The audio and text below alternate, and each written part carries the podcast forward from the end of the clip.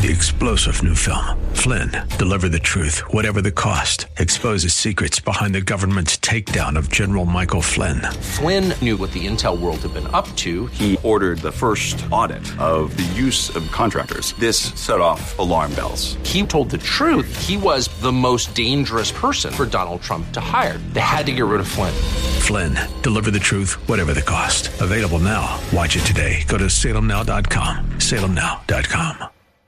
Most of us are in one of three categories. We're either turning our world upside down, we're being turned upside down by the world, or we're just wondering which end is up. Some of you have found this secret and you're turning your world upside down. Welcome to The Barnabas Effect with Paul Purvis, Senior Pastor of Mission Hill Church, a multicultural, multi generational, multiplying church focused on shining the light and love of Jesus like a city on a hill.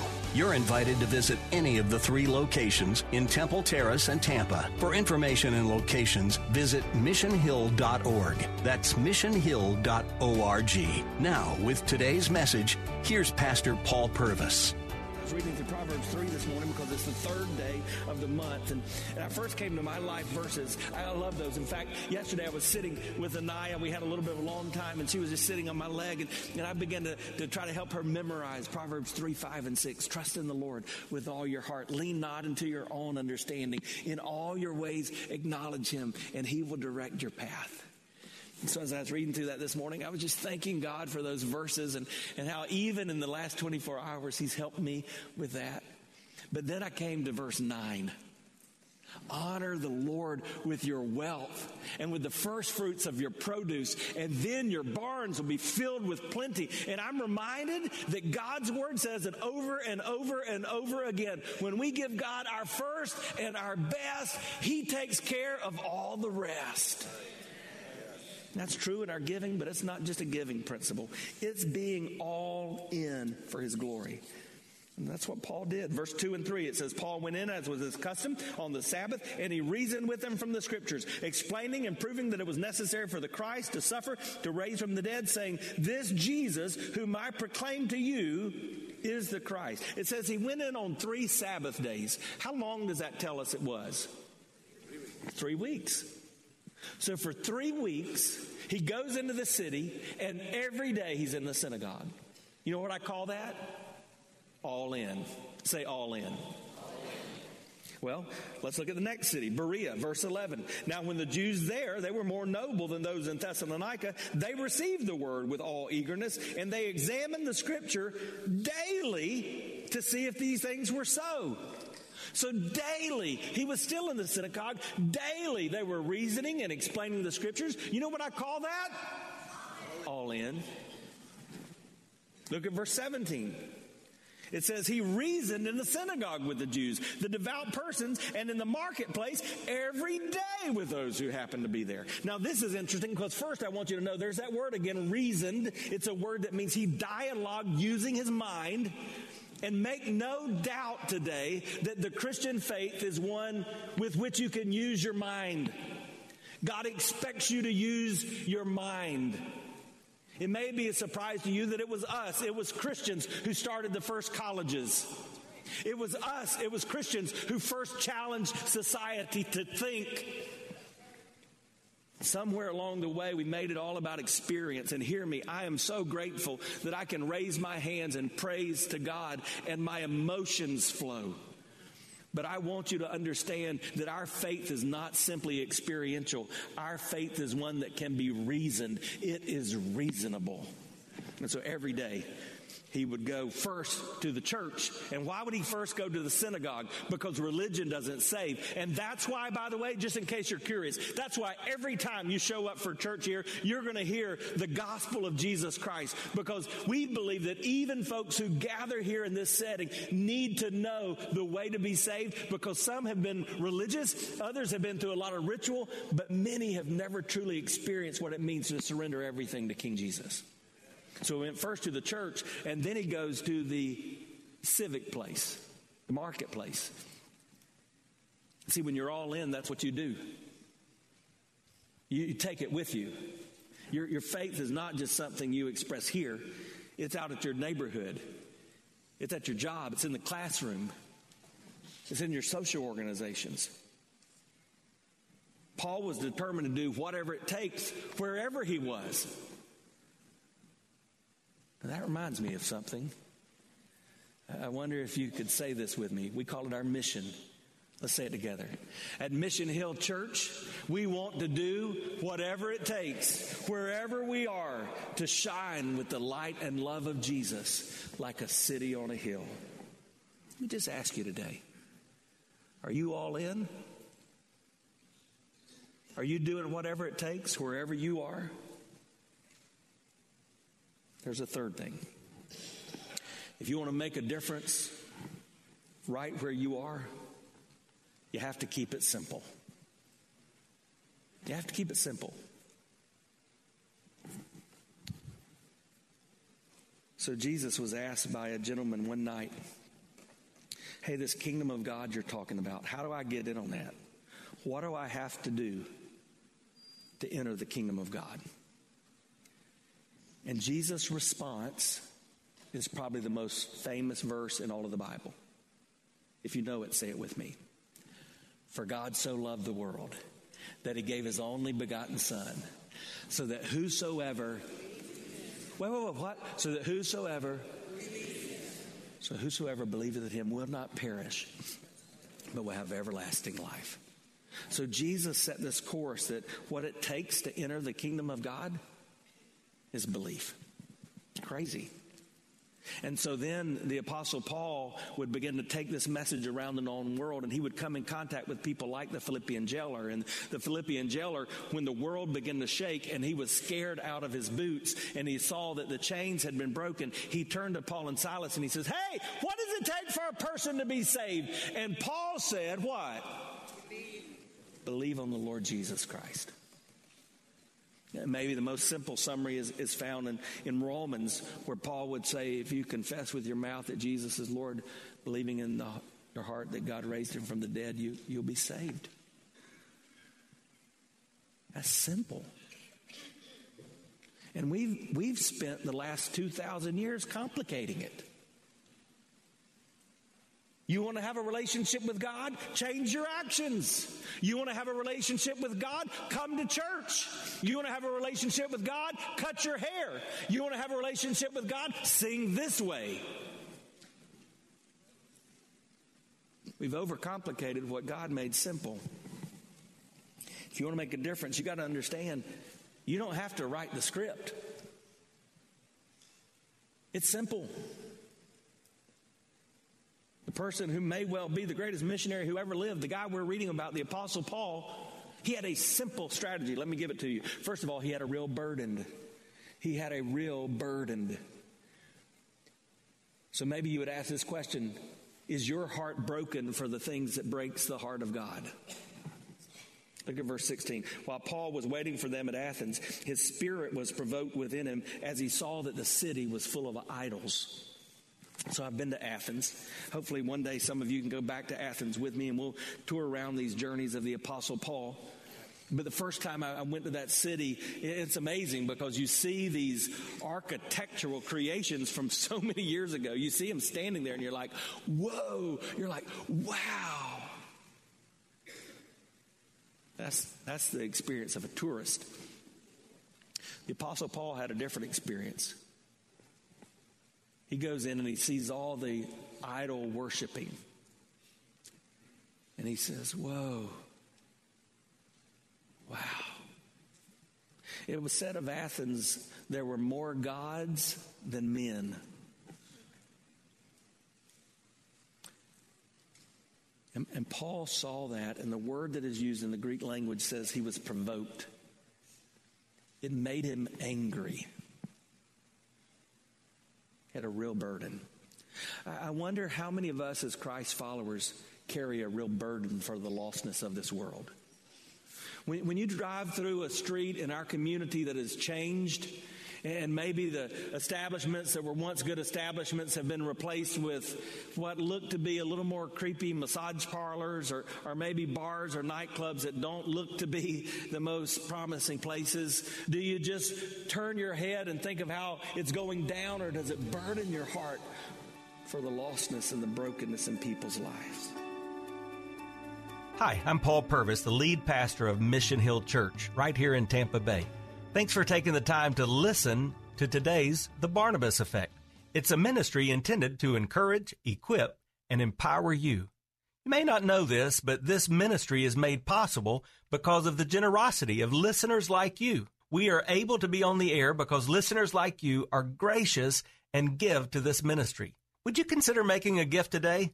It would be our honor to send you a gift, a resource, as a result of your gift of any size. And you can make that gift by going to missionhill.org and clicking on the banner that says The Barnabas Effect.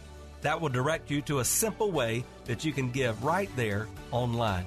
Thanks again for listening to The Barnabas Effect today. And now we continue with our message. How many of you have at least one person that you're praying for to begin a relationship with Christ? Let me see your hands. So, see, that's that's where we think about our burden. We ask that question Who's your one? Who's your one? He had a real burden, but he was also ready to have gospel conversations. He was ready to have gospel conversations. You know, the Bible talks about our readiness in many places. In 2 Timothy 4, it says, Preach the word, be ready in season and out of season. In 1 Peter 3, Peter says, In your hearts, honor Christ as Lord, as holy, and be prepared to make a defense to anyone who asks you for the reason for the hope that is in you.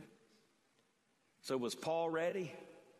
You better believe it. Look at verse 17.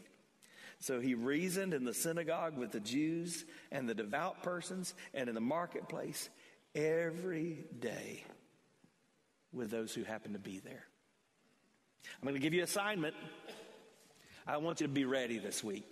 Be ready to have gospel conversations. And if I can remember, I'm going to ask you next week did you have a gospel conversation? Now, what's a gospel conversation? It's not the same as a gospel presentation. I'm not saying you have to walk down the Roman road. I'm not saying you have to go through one of those presentations maybe you've learned in your life. I learned one called Faith. I learned one called CWT. I learned one called EE.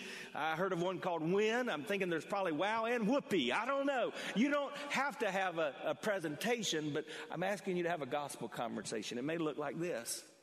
Maybe it's when you go to lunch today and someone serves you and you ask them their name and you just tell them hey, in, in just a few minutes, we're going to pray over our food as our custom is. Um, is there anything going on in your life I can pray for you about? Sometimes they'll say yes, sometimes they'll say no. If they say yes, maybe you, all you have to say is this Hey, I just want you to know the reason I pray is because I know I, my God loves me and He cares about the things in my life. And I want you to know He loves you too. That's a gospel conversation. You're qualified to do that. Are you having gospel conversations? Let me give you a third thing. He also recognized his setting and he communicated with relevance. How many of you understand that in our diverse world, there are many different ways people respond to the truth of the gospel? That's why we try to be creative in our church and do some different things to present that unchanging truth. We want to be relevant to where people are without changing the message. We want to constantly examine our methods. Look at verse 18. Some of the Epicurean and Stoic philosophers, philosophers also conversed with him. Now, the Epicureans, these were kind of some interesting folks. Uh, they kind of had a life philosophy founded by this guy Epicurus, and it was all about pleasure. It was all about how I felt. I want to feel good, man. I just want to enjoy life. So if I'm going to eat, man, let me just eat till my stomach hurts. If I'm going to drink, let me just get blasted. Let me drink till I throw up. If I'm going to have sex, let me have sex with as many people as possible. In fact, let's make that a religion. Let's just have sex at the temple. See, Epicureans, all about pleasure. Enjoy life. If there's a God, He wants me just to enjoy life. And then there were the Stoics. The Stoics, they didn't want to enjoy life, they just wanted to endure life. they, you know, God's everywhere. We're not sure what's going on. Let's just endure it, let's make it through. And then comes Paul, and, and, Paul's about to tell him, hey, it's not just about enjoying life, it's not about enduring life. I want to show you how to enter into a life you've never known. Look at what he says. And some said, Well, what does this babbler wish to say? Others said, He seems to be a preacher of foreign divinities because he was preaching Jesus and the resurrection. And they took him and they brought him to the Areopagus, saying, May we know what this new teaching is you're presenting? For you bring some strange things to our ears. We wish to know these things and what they mean. And again, scripture reminds us that every person who's ever been created is created with a God shaped void. That person in your corner of the world that doesn't know Christ, though they may not realize it, though they, they may not know how to express it, they have a need for God that when you find that right hook into their lives, they'll, be, they'll begin to say, Tell me more. So all the Athenians and the foreigners who lived there would spend their time in nothing except telling and hearing something new. Look at verse 22. It says, Paul, standing in the midst of the Areopagus, said, Men of Athens, I perceive in every way you're very religious. Notice what he didn't say. He didn't say, If you don't turn, you're going to burn. If you deny, you will fry. He didn't say, you guys got to join the church. He didn't say, to start with, cut your hair. Stop having sex with everybody you see. Stop drinking everything that comes before you. Stop eating so much, you bunch of fat pigs. He didn't say any of that. He saw them where they were and he said, I, I see you're very religious. But then that's where it gets interesting. For as I passed along and observed the objects of your worship, I found also an altar with this inscription To the unknown God, literally in the Greek, agnosticus, from which we get the word agnostic, which means if there's a God, I can't know him. Nobody can know him. So you're covering your bases, Paul said. You've got all these idols you worship, and just in case you think you missed one, you've even got a statue, an idol out here that says, This is for the unknown God. And then he says, I want to tell you about the God you don't know.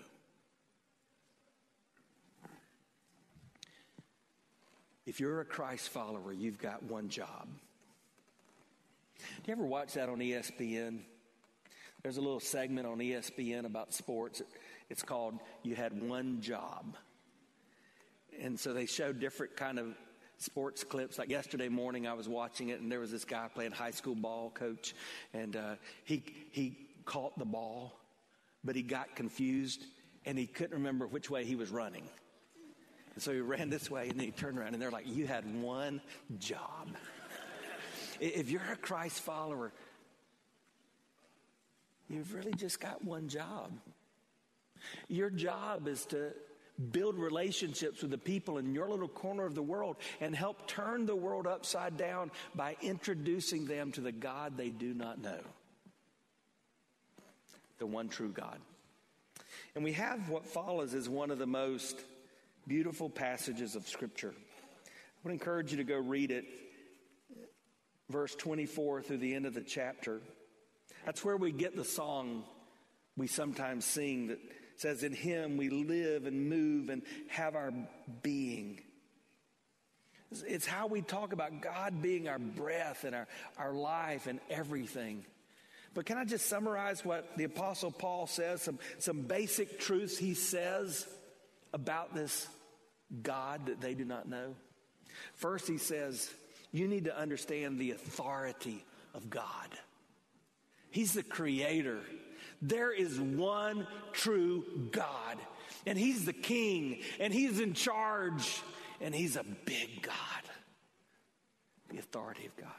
And then He says, but then you need to understand the generosity of God. Not only is everything you see created by God, everything you have is given by God. Do you know that? It's biblical. Every good and perfect gift comes down from above. Anything good in your life, God gave it to you.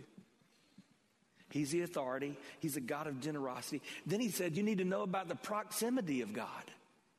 And He uses this phrase He says, He's not far from any of you.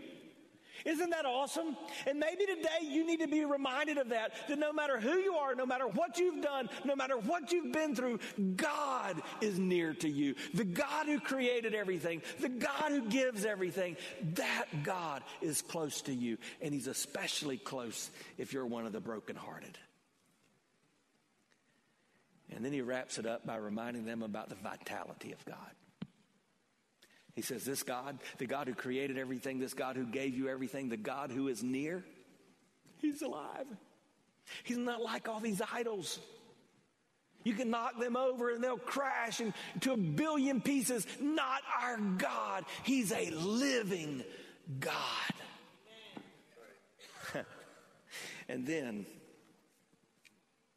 he sums up this message. This message in this world class city of Athens by reminding them of three things that I remind you of today. He tells them that this unknown God, this one you can't find, that God desires to be found. And then he says, This unknown God, you can find him.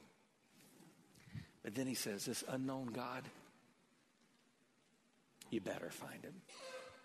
Because one day we will all account before the one true God. It's amazing how I watch in Scripture the simplicity of the Apostle Paul. But there's one last truth I see as I look at Acts 17. How do we turn our world upside down? How do we make a difference right where we are? If you want to make a difference right where you are, you have to leave the results to God. Remember what I told you when we were reading about Paul's time in Thessalonica? Some people receive, some people reflect, some people reject. I haven't found this organization yet. But if it exists, I need to join. And if I join, the meeting would begin probably by me standing up and saying this Hi, and my name is Paul, and I'm a control freak. Anybody else want to join that organization? You need that? Yeah, we struggle with that, don't we? We want to control, we want to affect the outcome, we want to make things happen. And then we have children and we realize we can't even control our very own offspring. So, why would we think that when it comes to the most important things, the things that affect eternity, the things that impact our world and even have the ability to turn it upside down, why would we think that that's in our control? No. We just have to be faithful and leave the results to God. I think there's a reason that Scripture calls us ambassadors. For you are my ambassadors. It doesn't call us politicians. Those two people live in the same world, ambassadors and politicians. But a politician is trying to get something ultimately for their benefit. An ambassador has one job you're just representing the king. You are ambassadors for Christ. Turn your world upside down. Are you doing it? Are you turning your world upside down? I want to pray with you in just a moment, but before I do, I want to remind you you'll never impact your little corner of the world for Jesus unless your world has been impacted for Jesus. So, whenever I open the scriptures and come to a passage like this, the first thing I need to do is ask have I made Jesus the king of my life. You've been listening to The Barnabas Effect with Pastor Paul Purvis. The Barnabas Effect is here to provide listeners like you with biblical truth and spiritual encouragement but it can't be done without your financial support. Go to missionhill.org and click on the Give tab. Your financial support helps us reach those seeking truth about God and themselves. Thank you for giving at missionhill.org. And join us weekdays at 9 a.m. for the Barnabas Effect with Pastor Paul Purvis on Faith Talk AM 570 and 910.